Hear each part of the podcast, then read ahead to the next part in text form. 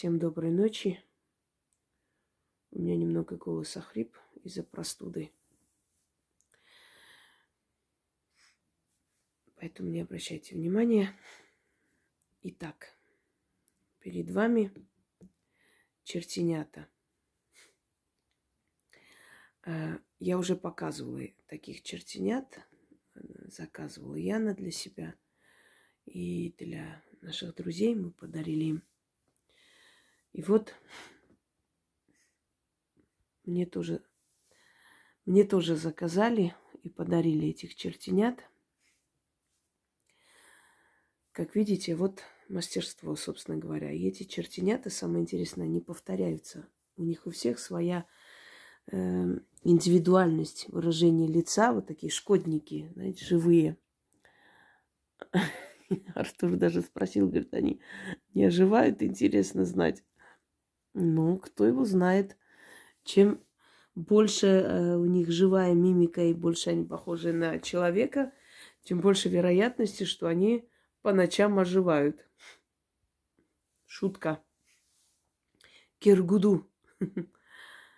На самом деле э, все эти куклы, статуи э, и все прочее, которые находятся у ведьмы э, в услужении – так скажем.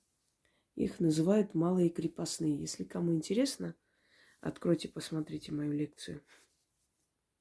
Со временем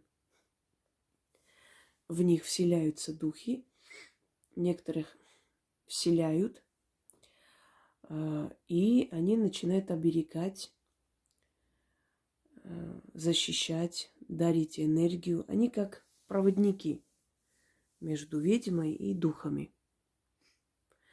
Поэтому все эти мистические куклы, э, статуи и иные принадлежности, которые у меня видите, они все малые крепостные.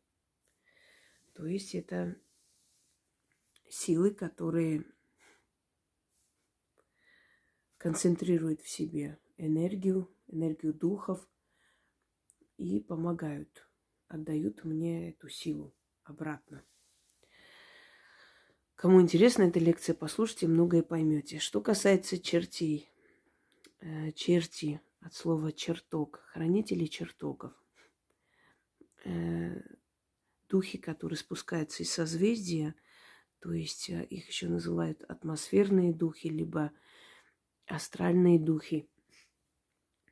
они оберегают природу, они оберегают дом человека, эм, Поэтому у них их наделяют чертами животных.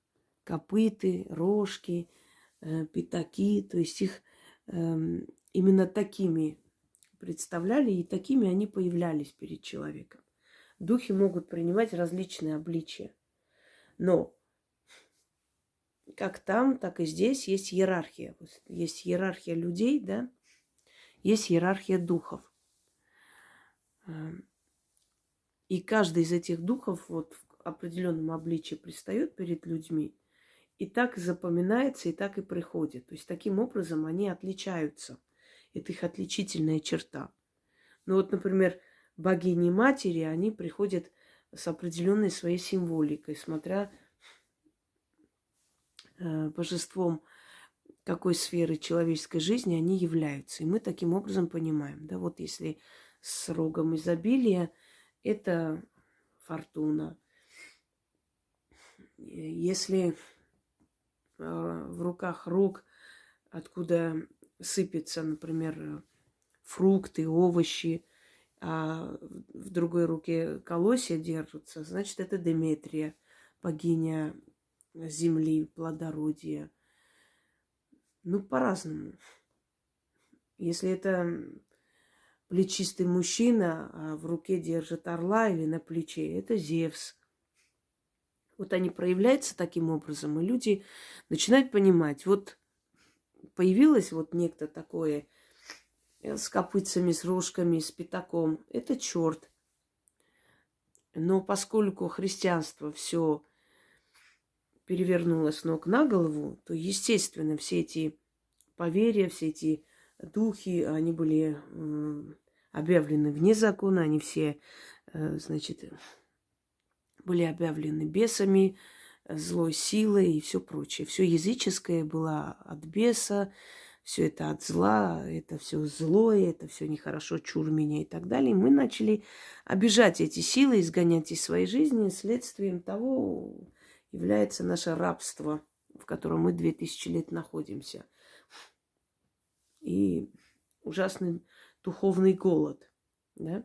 вечное самобичевание, вечный грех, вечное ощущение, что мы такие нехорошие и все прочее, Боженька самый лучший, а мы плохие.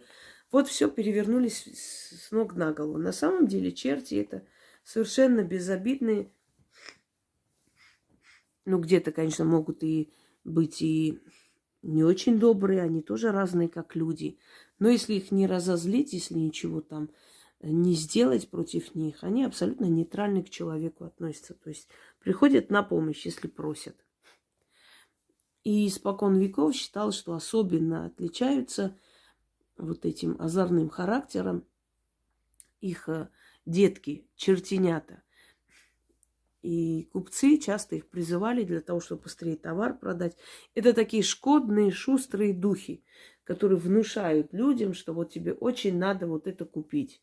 Вот прям необходимо. И человек приходил, их покупал.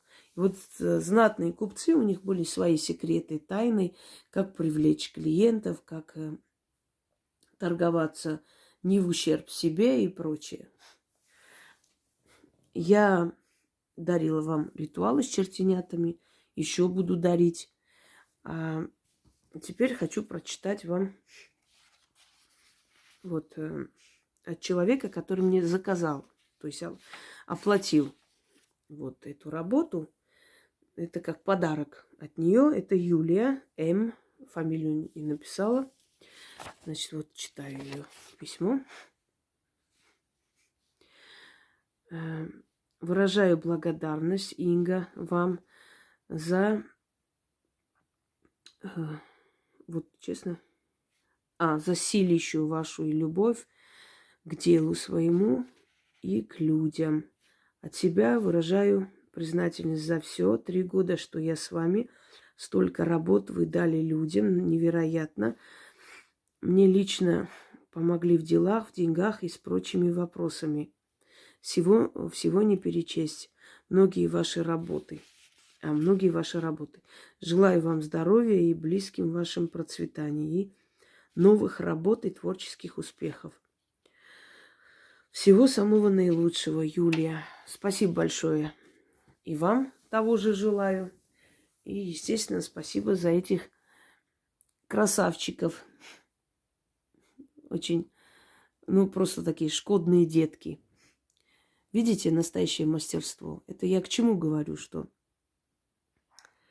э, нужно тогда выходить к людям, тогда показывать свои работы – когда твои работы могут восхитить, когда тебе не будет стыдно ни за что, когда не нужно тебе оправдываться и объяснить, вот это вы не поняли, это вот э, просто немножко не так получилось, а вот лапка немного, ну просто я не доработала, а там я немного не приклеила и так далее. Ваша работа должна быть безупречной. Если вы себя называете мастером,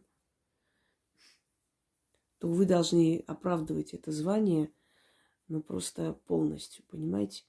Надо относиться к своей работе с большим уважением, потому что ваша работа – это ваше лицо, это ваше «я», это,